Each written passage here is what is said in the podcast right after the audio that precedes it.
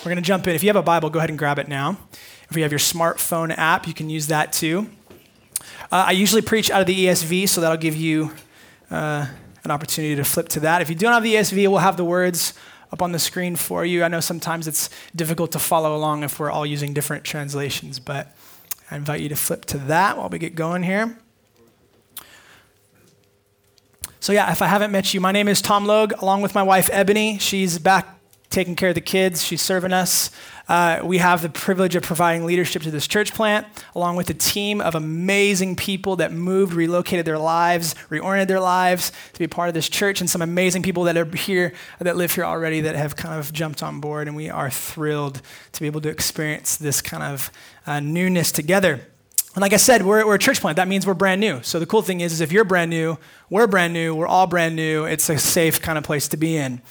Um, and I feel like we're kind of like an infant, right? Like you've heard some of the guys talk about this idea of new life and, and being an infant. And I think that today is kind of a unique day in our development as a church plant, okay? So for, for those of you guys that have kids or those of you that have spent any time with children, um, you know that their development takes time. It's not something that happens overnight. It is like it takes a while. Like this morning, I told my daughter, my youngest daughter, Vivian, she knows she's not allowed to jump on the bed, and we're trying to get ready, and she's jumping on the bed. And I'm like, Vivian, stop. And she jumps and like flings herself onto the bedroom door, like smokes her eye, her, like right here, guys. So if you see it, it looks terrible. She's okay. But this idea of development, it takes time. Like it takes time for us to grow. Uh, but I think one of the greatest joys as being a parent is you get to have that front row seat in the development of your child. And uh, one of the one of the my most favorite things and one of the greatest joys as a parent is when you uh, hear your, your kid's first word. Uh, Amelia, my eldest daughter, her first word was mama. And I was like, okay, cool. but guess what? Vivian, my youngest daughter's first words were mama. So I am 0 for 2 when it comes to the uh, first words there, but these first words, they're a big deal developmentally. And they're a big deal because words are kind of the primary way we use to communicate with each other, the primary way that we engage with each other, that we interact with each other. And I think you've seen it as kids grow over time, their vocabulary grows, right? They learn more words.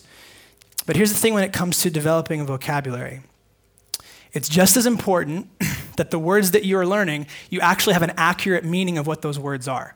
So you can learn a ton of, you can learn lots of words, but if you don't have an accurate meaning of what those words actually are, it kind of defeats the whole purpose. So here's the thing. Uh, how many of you guys have heard people use the word literally completely wrong? I'm convinced an entire generation doesn't know what the word literal literally means. uh, the other day, I heard someone say this phrase. They said, um, uh, "They said that movie was so funny, I literally died laughing." and uh, the problem with that is that the word literal means without exaggeration. And they used it to exaggerate their perspective on the movie. Now, for, I think for us, that's like not an alarming statement in America, in Southern California. But if you go to like Japan or like the Middle East, when the not non-sarcastic, very literal, literal uh, cultures, that is going to be so shocking to them. If they were to overhear that statement, that movie was so funny, I literally died laughing, they would be, they would be alarmed. they would think something along the lines of like, oh my goodness, that must be a terrible movie. They're going to want to tell all their friends not to go see the movie. They're going to think that you're a ghost because somehow you died and you're still talking to them. So here's this idea of knowing words, but not knowing what they actually mean. It's important. If we're not clear on what they actually mean and what they literally mean, it can be pretty confusing. So that's why, in such an important stage in the development of this church plant, that's why we're beginning with this specific series that we're starting today called What is the Church? Because if a church is actually going to be planted, and over time develop, then we need to all be on the same page. We need to all be very clear on what the church actually is. And I think, uh, I think we can look to um, there's a lot of different sources that we could look to to help us define what the church is, okay? Um, depending on who you ask, you could get several different answers on what the church is. Oftentimes, I hear the church referred to as a building. It's like this place. And by the way, if you, some of the some of our friends at Crosspoint, that's the church, this is their building. Uh, they let us use this space. They've been so gracious to us and supportive to us, so encouraging. They probably aren't here, but I just want to give them a hand because it's a very gracious, generous thing to do. Um, but oftentimes I do. I hear people refer to the church as a building, like this one that we're in now. I heard people refer to the church as an event that you attend on Sunday morning. Like she attends this church and he attends that church. I hear people refer to the church as like a, a nonprofit organization, a nonprofit religious organization. Um, or my least favorite, a business. The church is just a business, they just want your money. That's what they're after. But our desire, friends, our desire is to be rooted in the scriptures, the Bible. Our desire is to be rooted in the scriptures. We're not going to be looking to American culture to define the church. We're not going to be looking to church culture to define the church. We're not even going to be looking to secular culture to define the church. We're going to be looking at what the Bible tells us that the church is. And uh, it's cool if you spend any time reading the Bible, you'll see that there are several beautiful metaphors for what the church is in the New Testament. In each of the following weeks, we'll probably be doing five to six weeks in this series. We're going to be going through each of those different aspects. But tonight, we're going to focus on the most frequently used metaphor in all of Scripture to describe the church, and that is a family. And I think you've heard some of the guys already mention this idea of like deep relationship, familial relationship. I refer to these guys as my brothers. It's not a joke, it's a real thing. But I think some of us, when, when you hear me say family, you, you, cringe a little bit because um, I, think, uh, I think family for some of us isn't your most favorite people in your life. And I think um, in fact, I know for, for many people, family can be their greatest source of pain, their greatest source of worry, or fear, or disappointment, or even shame.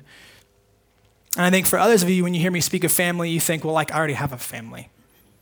I already have one. I guess I'm good then. I guess I'm covered. Because if, if the church is a family and I already have one, it sounds pretty unnecessary to me And I think for others, this isn't a new concept. You've heard this before. This is kind of a review. But here's the thing regardless of where you are on this spectrum of how family has had an effect on you, if the church, if what the Bible says is true, if the church really is a family, then that has two massive implications on us.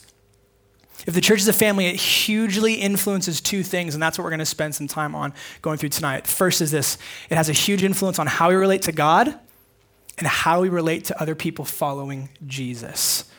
Okay, so go ahead and grab your Bibles, flip to Matthew chapter 6.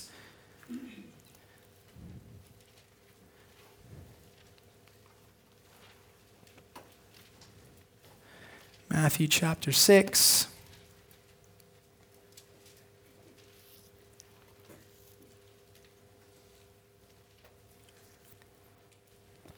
Okay. So these are the words of Jesus, okay? In the middle of the greatest sermon ever preached, the Sermon on the Mount, uh, Jesus begins to teach on prayer. And simply put, prayer is engaging with God. All right? So Jesus has his followers all around him, and he says this Matthew chapter, nine, or chapter 6, starting at verse 9. He says this Pray then like this Our Father in heaven, hallowed be your name. Your kingdom come, your will be done on earth as it is in heaven. Give us this day our daily bread, and forgive us our debts as we also have forgiven our debtors. And lead us not into temptation, but deliver us from evil. For if you forgive others their trespasses, your heavenly Father will also forgive you. But if you do not forgive others their trespasses, neither will your Father forgive your trespasses. Okay, so Jesus says that the proper way to pray, the proper way to engage with God, is to engage with Him as Father. Okay? Jesus is making a very shocking claim here, okay? He uses the words hallowed, which basically just means supreme, okay? And he also uses the words kingdom, and this refers to God being king, to God being like a ruler. Okay, he's saying that God, the creator of all things, the most supreme being of all, the king of the universe, relates to his people as a father relates to his children. The original language that Jesus uses there is the Aramaic word Abba. Some of you guys have heard this before. He uses the word Abba and Abba can be translated dear daddy. It's this, it's this intimate, affectionate word that children would use for their father. It implies fatherly love, protection, provision, and all the security and the confidence that comes along with receiving those things from Abba, from receiving those things from daddy. Um, I can remember the first time I took my eldest daughter, Amelia, swimming. Uh, she's super cute, guys. If you haven't met her, she's a, she's a gem. She's a joy uh, to be with. And I remember, I don't remember how old she was, forgive me, but I remember uh, Ebony and I got her this super cute bathing suit, one piece, super cute bathing suit. We got her the floaties at Costco, you know, like we got her decked out. She was ready to go. She was excited. And the moment we get to the pool, the fear kind of sets in Kid sees a big, big, large body of water and is kind of like, I don't know, I've, I've second thoughts about this. Daddy, come with me. I'm like, okay, of course, I'll come with you. I'm not gonna throw you into the pool. Like, so I get, I get with her in the pool, and she's got her floaties, and she's ready to go, and she's like stuck to me. She's clinging to my neck. She won't let go. She's afraid. But over time, my presence with her in that pool, it started to develop this confidence in her to swim she started to kind of feel more confident. And eventually, she swims without daddy and without even the floaties. Why? Because she knows that Abba is there. She knows that daddy is there, and the security that she feels from me develops a confidence in her to swim, to do something that she once feared. So, my daughter's ability to swim is directly related to the fact that she knows that I love her. Think about that.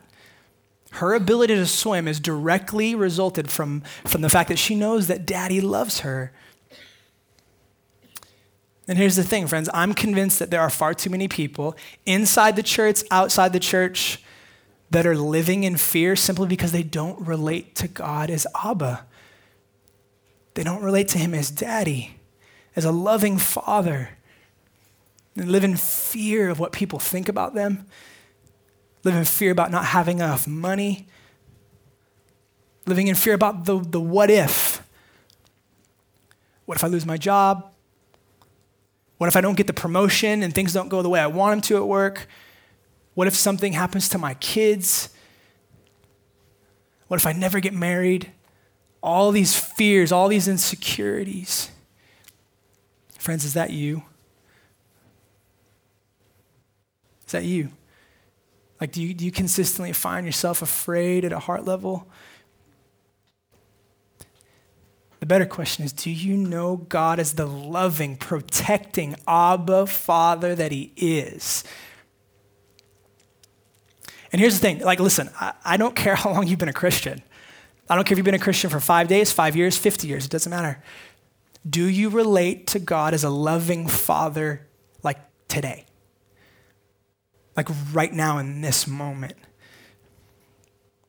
Or are you being deceived? Are you being lied to? That he's absent? Maybe you believe the lie that he's forgotten about you, that you don't matter. Um, so, the last five years we spent um, in San Diego. And uh, I might have upset them. Uh, the last five years, um, my family and I, we spent in San Diego planning churches with the crew, and it was um, some of the most amazing season of our lives. Like we loved it, the people. It was such an incredible experience. We love this city. Um, eh, those of you guys that have ever kind of lived near the coast, you know about waking up to the marine layer. Okay, if you know what I'm talking about, raise your hand. Don't be afraid. Put it high. Come on. So you guys know about the marine layer. You wake up in the morning and you, are like, I'm at the beach, and it's foggy and cold, and the marine, the marine layer is there. Um, most mornings you wake up, the cloud covers there, it lingers, and it usually burns off around noon, and, and the sun comes out, right? And you can have fun. Uh, it's interesting because I noticed, I didn't notice this when I, I, am from here. My wife and I are from here. And when we lived here, I didn't really notice it. But moving back, I realized it. The, um, the mountains south of here, we're south, this, this way. So the mountains south of here, um, if, you, if you're driving north in the 15 and you kind of drop into the Temecula Valley, you guys know what I'm talking about? So those mountains all right there, like the biggest mountain around, Palomar Mountain. I've noticed that some of the mornings you can actually see the marine layer starting to spill into the valley. And there's actually even been mornings where I've seen like it's been so thick, the marine layer and the fog has been so thick that it completely, it almost completely covers Mount Palomar. Mount Palomar is pretty big. It's the biggest mountain around. So you have this marine layer, marine layer coming in, and this fog coming in, and it almost completely covers that mountain to the point where you can't even tell what it looks like anymore. Um, I think oftentimes we live with a sort of fatherly marine layer, like a fatherly fog, where our relationship with our earthly dad is like this fog that keeps us from seeing God as he truly is as the loving, caring, consistent, faithful Father that He is.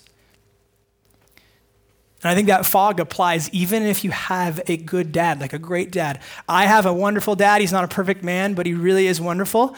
He raised me um, to be confident in his love for me, and that honestly had a profound impact on my life. It really did. But as great of a dad as he is and was, like, the joy and the peace of knowing God as Abba Father is infinitely greater. He's had, he's had no, no other person's had a bigger effect on me in my life than my dad. But the joy and the influence that knowing God as Abba Father has had on me has been exponentially greater. And the truth is that no earthly father can accurately represent the glory of our Heavenly Father. But what is equally true is that the, the earthly dads have this huge influence on how we view God.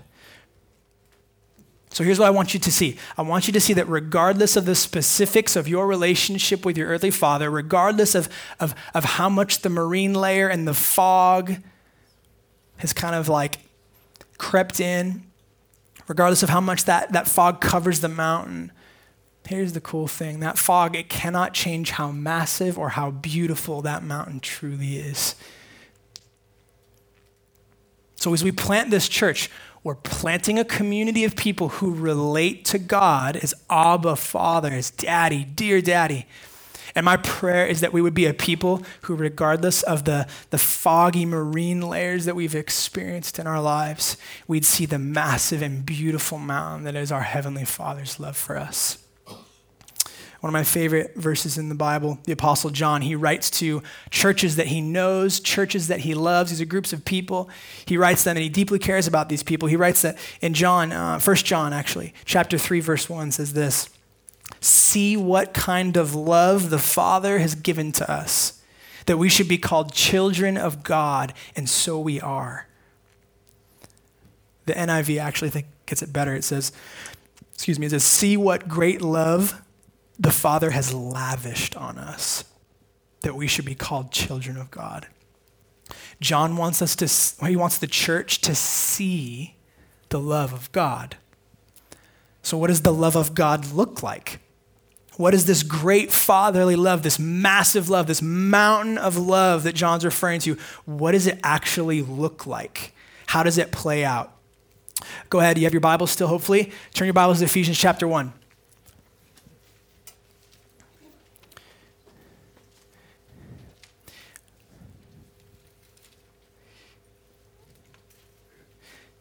So, this is a letter that the Apostle Paul writes to the church in the city of Ephesus, which is in modern day Turkey. Real people, real place. Okay, he writes this letter to these people, to this church.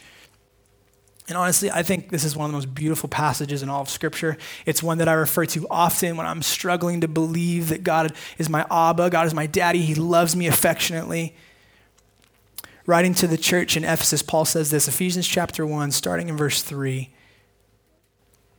He says, Blessed be the God and Father of our Lord Jesus Christ, who has blessed us, he's talking about the church, who has blessed us in Christ with every spiritual blessing in the heavenly places even as he chose us in him before the foundation of the world, that we should be holy and blameless before him.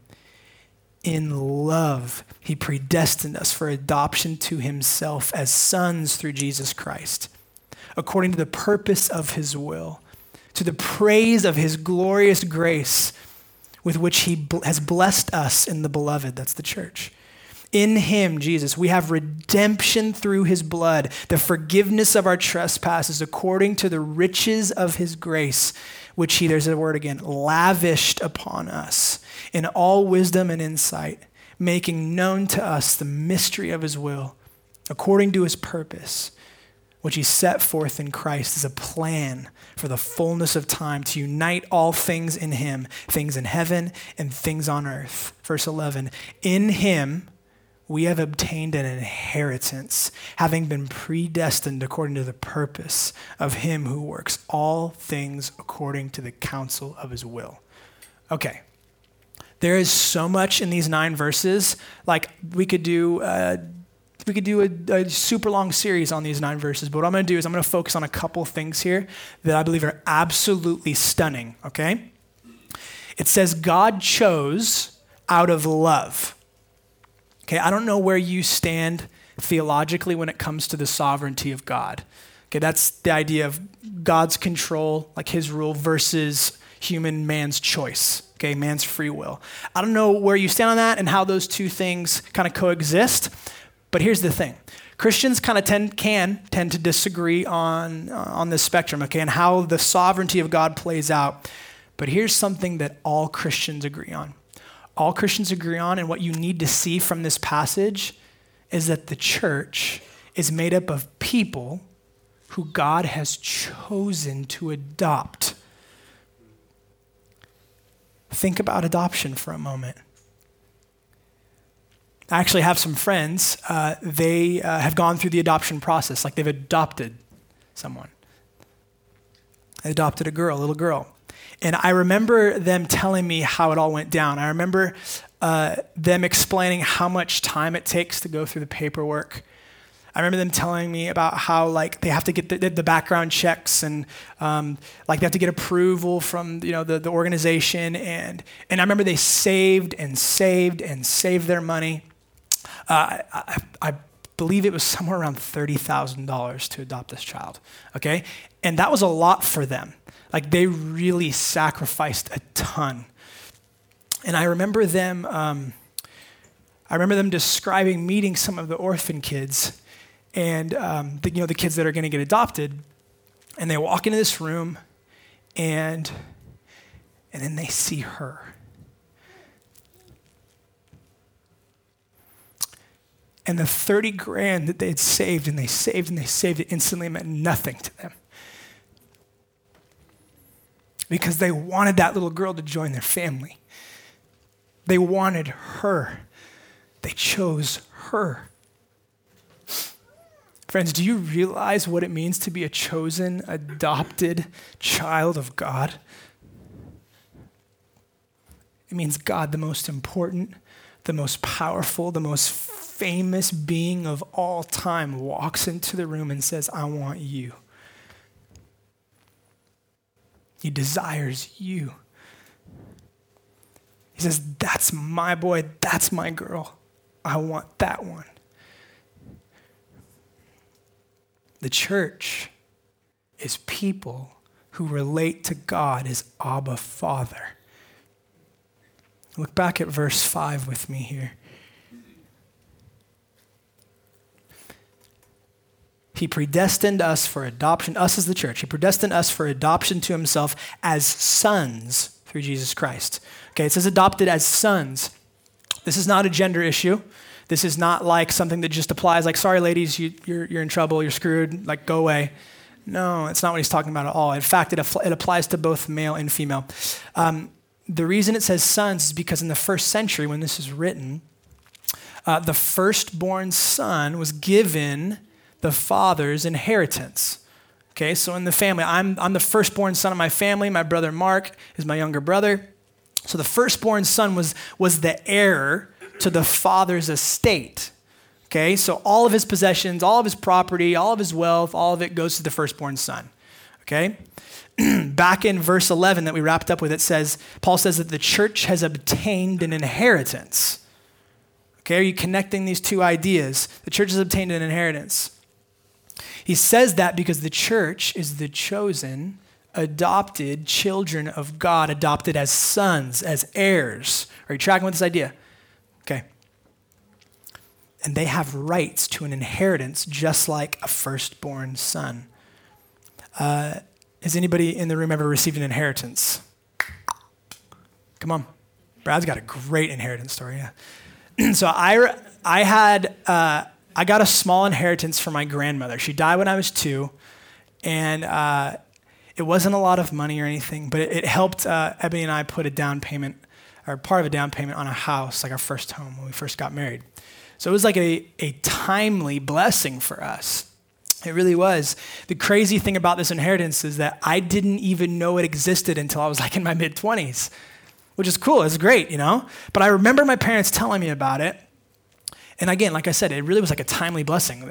When it came, it was beautiful because I was just getting married and it was, it was a relief and it helped us get into a home. Uh, here's the thing about an inheritance, though, right? An inheritance is not something that you can like earn. It's not something that you receive because of what you do. It's something you receive because of who you, you are. You, you inherit it, you don't earn it. I was my grandmother's grandson, and therefore I received the inheritance that she had for me. Now, here's the thing for us to truly understand this idea of the church's inheritance, what the church inherits, we have to understand the reality of our condition, okay? You and I, on a daily basis, are imperfect people. We're imperfect people. In fact, you and I are really bad people, actually. At a heart level, we're pretty bad. Now, here's the thing don't get me wrong, I, am not talking about the way that we can cover that up. I think we're experts at covering up how crummy we are, experts at crum- uh, covering up how like selfish we can be, how self centered we can be. That's not what I'm talking about. I'm talking about at a heart level. You and I are very different than God. Very different. You see, God is, God is holy. He's holy. That means he's totally different than us. And specifically as it relates to his goodness and his righteousness, okay? God's perfectly righteous. Righteous is like rightness. He's perfectly righteous. He's perfectly good. He's perfectly loving forever, always, all the time. I am not. You are not. Uh, I love using this illustration. Uh, if you don't believe me, um, I think we should do like this experiment. Imagine for a second. Um, imagine if I call, I took turns and we called each person up on stage and that microphone that I had earlier. Imagine that it was like this special microphone that I could stick it on your forehead and it would play all of your thoughts through the loudspeaker for everyone to hear. How much fun would that be? And think about if it wasn't like your like your whole life. You know what I mean? It wasn't like the really bad stuff in high school or like like a long time ago. If it was just this last week, like none of us would ever want to talk to any one of us ever again. this church would crumble. It would be just like, okay, everyone's gonna go. The truth is, friends, that uh, God knows our thoughts. Psalm 139 is clear, like God knows our thoughts. And the truth is that at a heart level, each of us fa- falls way short of the righteousness of God, the rightness of God.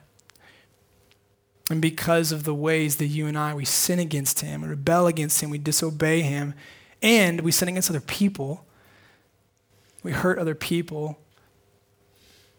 And here's the kicker a holy God and a sinful person, they can't be together. Holy God and sin, they can't mix. Like, They're opposites. It's like it would like it would like be it would be like um, trying to put the two wrong ends of a magnet together. You ever try to do that? Where you, no matter how hard you try, they just they don't stick. That means because of how you and I are like have this sin problem, that we're hopelessly separated from Him, like the magnets. And in fact, we deserve punishment for the ways that we've rejected Him in His ways, the ways that we've done our own thing. But here's the thing God created us in His image. He created us for a purpose. He created us in His image to reflect His love and His goodness to the world around us. But over and over again, I find myself at a heart level saying, No, I want to do things my way. I'd actually rather, I'd feel way better about myself if I kind of like blew up on my wife right now. Because I'm having a crummy day and she did something that got in my way. So now, no, I'd feel better about just kind of letting her have it. Being unkind, being unloving. we do things our way. We choose ourselves over others all the time. We gossip and tear others down. Just walk through the mall. Half of the stuff that you'll hear is like the most gnarly tearing down of other people because it makes me feel better about myself. We gossip, we lie to impress people. We take our frustrations out on our spouse and our kids. Like, I was so impatient this week. It was crazy. I found myself being like unkind, unloving to my wife.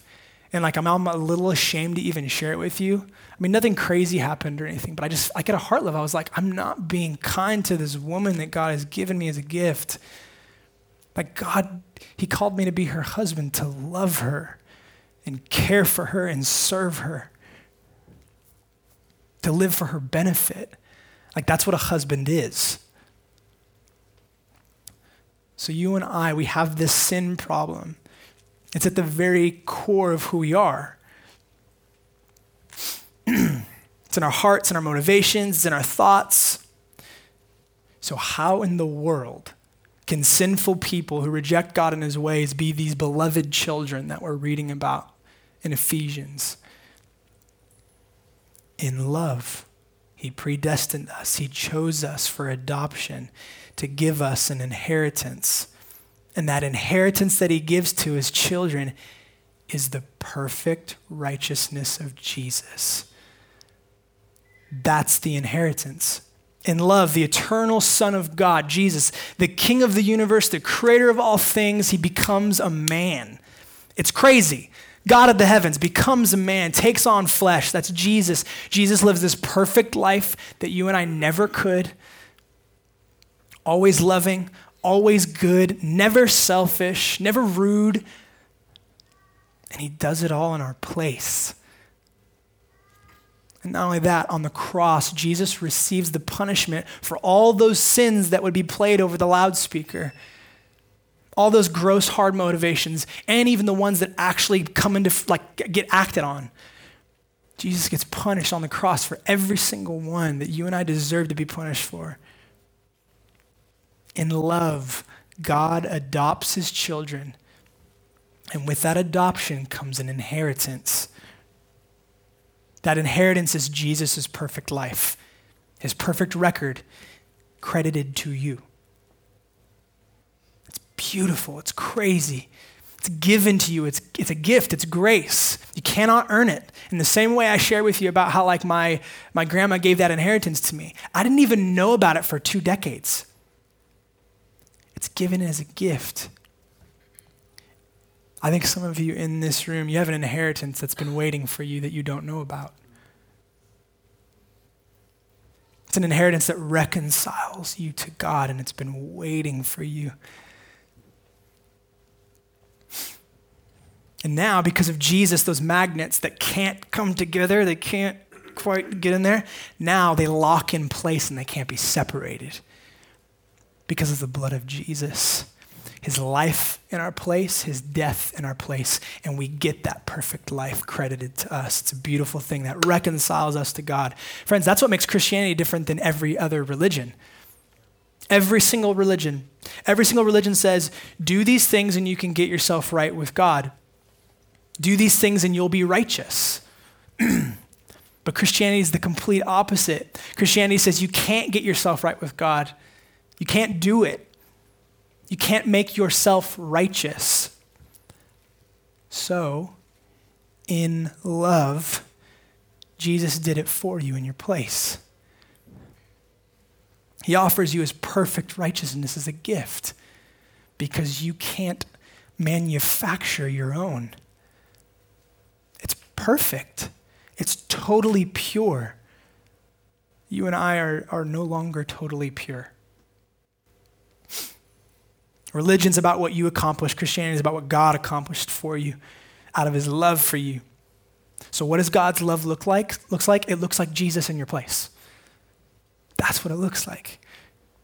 His perfect life, his brutal death to bring you into the family of God. It's the most beautiful thing ever, friends. For those of you guys that might be wondering, like, how do I know if God chose me?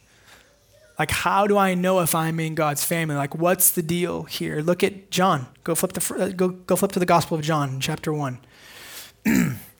or better yet, I'll just read it to you. You guys can listen. The words will be on the screen. John, chapter 1. How do we know? If you're wondering if God chose me, if I'm in God's family, John 1. But to all, sorry, this is John 1, uh, starting in verse 12. But to all who did receive him, him is Jesus but to all who did receive him, who believed in his name, that his name means like everything that he is. It describes everything that he is, everything that he claimed to be. But to all who did receive him, Jesus, who believed in his name, he gave the right to become children of God, who were born not of blood, nor of the will of the flesh, nor of the will of man, but of God. How do you know if God chose you? How do you know if you've been adopted into God's family? You're his adopted child. You receive him. I mean, there's, there's, there's really only two options, right? You either receive the grace that Jesus freely offers, or you say, no, thank you, and reject it. Receiving Jesus' grace looks like acknowledging your sin. Like, yep, if I stood up there with the microphone, I would be made a fool of. It would be embarrassing. There are things about me, there are things that I think, things that I do, things that I feel that are not consistent with the way that God created things to be. I mean, look around, our planet is jacked up. It's really a mess right now. Things are so polarized. People are so in opposition to each other. Poverty, um, racism, uh, like just the list goes on and on. Things are not the way they're supposed to be because this planet's full of people that are existing the way they're not supposed to be. Guys, do you see that? The only hope, the only hope is Jesus. There's two options. You receive that grace or you reject it. And rejecting it looks like that spiral that our planet's going through, just out of control. Pain, suffering, things the way they're not supposed to be. Receiving Jesus' grace looks like acknowledging that sin and then trusting that Jesus in your place covers your sin. I'm almost done, I promise. Now, because the church is the people who relate to God as Father, that means that we have the same dad that has implications on how we relate to each other. That means the church relates to each other as brothers and sisters. but like I mentioned in the beginning, I think for many people, family can be their greatest source of pain, their greatest source of disappointment. But the big idea here is that God's family is, is very different than even the best earthly family, even the best one that you can imagine. I want to read you some of these. Uh, these, these commands we find in the New Testament, because the New Testament is full of how um, brothers and sisters and the family of God are to interact with each other. Uh, I'm just going to read these to you. There's like dozens of these, okay? So I'm just going to read a handful of them to you. You can keep up with me. And I'm actually, I'm not going to include um, the references of what scripture they're in, just because if you want to hear about it, I can tell you afterwards. But for the sake of time, there's this be at peace with one another. How brothers and sisters in the family of God should act. Be at peace with one another. Don't envy one another. Be kind, tender-hearted, and forgiving to one another. Confess sins to one another. Serve one another. Regard one another as more important than yourselves. This is a huge one. Bear one another's burdens. Speak truth to one another. Don't lie to one another. Encourage and build up one another. Pray for one another. Be hospitable to one another. And there are literally dozens, literally, dozens and dozens more. But imagine with me for just a second, like, imagine what it would be like. How amazing would it be, would it be to be a part of a family like that that served one another? Imagine if everybody in the family thought more highly of others than they did of themselves. How beautiful would that be? No one in need? I mean, think of the implications of this. And this is just like 12 of the dozen of these commands. How incredible would it be? How safe would you feel? How secure would you feel? How supported would you feel? And think about your kids. Oh my goodness. Imagine growing up in a spiritual family like that, where they knew that they had brothers and sisters, sisters, aunties, and uncles, mom and dad that radically loved them. Jesus, he sums up these one another's in John chapter 13. He says this. I'm going to read this to you. Just listen. John chapter 13, verses 34 and 35. Jesus says, A new commandment I give to you, that you love one another. Just as I have loved you, you also are to love one another. By this, all people will know you are my disciples if you have love for one another.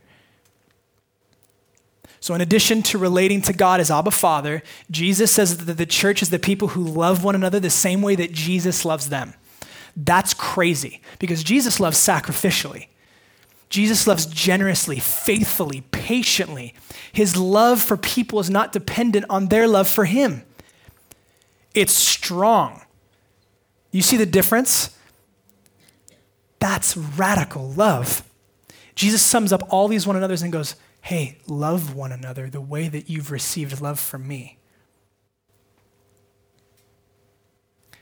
I'm so encouraged. Like, we have, we have brothers and sisters that drove from San Diego and LA, some of them multiple hours in a car, to come serve us. They don't get anything out of it. They're, in, they're holding kids that are probably screaming because I'm preaching too long. Like, they've served us. This act of loving one another because they're extended family. They love us. They pray for us. Guys, they've given so sacrificially, these, these communities, they've given so sacrificially their time, their energy, their prayers, their money to see this church happen. They don't get anything out of it. When we collected the offering, one of the things we're very, we want to be very clear on is we don't give to get God to love us. We don't give to like get him to think more highly of us. We give in response to him giving. He's given so much to us. And it's so cool. We have this living picture of brothers and sisters here today from far, not super far, but from far, that are giving generously because they've received the generosity from Jesus. It's a beautiful thing. So I'll close with this. You guys can come up. Jesus, he, he takes this whole family of God thing like really seriously. Um, in Matthew chapter 12, I'm going to read this to you. It's nuts. In Matthew chapter 12, verses 46 through 50, Jesus says this. I'm sorry, it says this, and you'll see the words of Jesus. It says, While he, Jesus, was still speaking to the people, behold, his mother and his brothers stood outside. Okay, so imagine Jesus in here, he's speaking to people, his mom and his brothers are outside, okay? And they're asking to speak with Jesus, they're asking to speak with him. And Jesus replied to the man who told him, and he told him this Who is my mother and who are my brothers? And stretching out his hand toward his disciples, the people in the room, he said, Here are my mother and my brothers. For whoever does the will of my Father in heaven is my brother and sister and mother. Jesus says something really shocking here. In fact, it may have offended some of the people in the room, like maybe the couple family that left earlier, but It's kind of a shocking thing. Jesus is saying that the family of God, the church, is thicker than even blood. Now, that doesn't mean like ditch your biological family, No. Your biological family is really important, okay? Your biological family is like, yeah, it, that's not what it's saying, okay? But Jesus is saying that the family of God is a, is a deeper, hear me say this, a deeper, weightier family. Jesus is saying it's the truest family. Like, how is that possible, Jesus? Because it's a family not rooted in biology, it's a family rooted in the love of God. Friends, there's nothing stronger than the love of God. There's nothing more powerful. There's nothing greater. Nothing comes close to the power of the love of God. The love of God is so powerful, it can transform rebellious sinners into beloved sons and daughters, adopted into God's family. The church, the church is a family that relates to God as Abba Father, dear daddy, and it relates to each other as brothers and sisters. So, my, my question for you in love is this Are you a member of God's family? Have you received the beautiful inheritance of Jesus' righteousness? Him in your place. Have you received that? If not, why not? We're planning a church. We're planting a church we're starting a family. We're not planting an event, we're not planting a gathering, we're planting a church. Thanksgiving's coming. It's like a month away, less than a month away. I love Thanksgiving. I gather with my family. It's an event that we do every year, and we eat a bomb meal, and we probably it's probably gluttonous, yeah, but we eat a great meal and we enjoy time together with thankful hearts for the blessings in our lives, each other especially. We do Thanksgiving every year. But that Thanksgiving meal, that event, that does not define the Logue family. That's a rhythm, that's an event that my family prioritizes and enjoys, but it does not define the Logue family. In the same way, we're not planting this. This is good. This is something we prioritize. This is something we enjoy. This is something that matters. But we're planting a family. Men and women, boys and girls who relate to God as Abba Father and relate to each other as brothers and sisters. So please don't make this don't make the mistake that this is this is church. We don't go to church, we are the church, and we go places like Temecula and LA and San Diego. We are the church. We gather throughout the week here on Sundays to offer praise to God because He's flipping worthy of it. Because His love has the power to transform sinners into beloved sons and daughters. So, in the weeks to come, you'll hear more about how we're going to form this family. You'll hear more about gospel communities and what those are, and how we're going to grow together as a family, pursuing and responding to the love of God. but the church is a family who relates to God as Abba Father, dear Daddy, and relates to each other as brothers and sisters. So, I have two invitations for you. I'm so glad you're here. I have two invitations for you. The first is this I don't care if it's the first time or the millionth time. I invite you to receive the grace and the love of God and to know Him as Abba Father. It's a free gift. You cannot earn it, but it's offered to you. And the second thing I invite you to is I invite you to journey with us as we become a family who knows God as daddy and, and, and knows each other as brothers and sisters. Will you pray with me?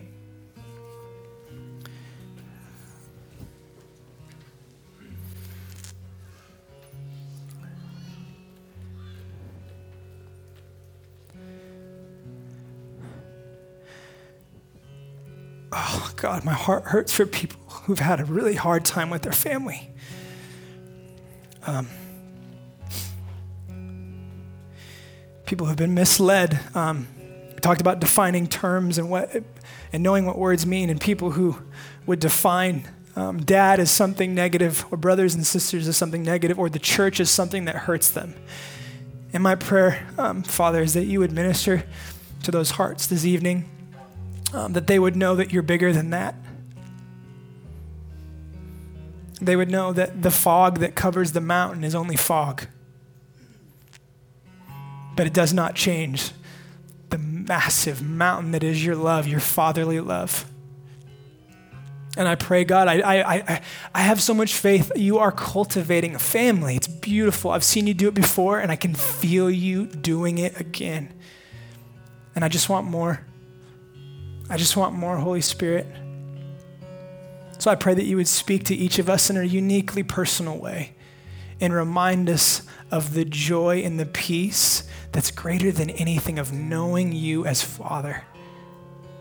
You don't hold our past against us, you covered it. Jesus, you paid it all. Oh, how precious is your blood, Jesus. Thank you. So, God, be with us. I'm so excited. Thank you for loving me and not holding my past against me. In your holy name, Jesus, amen.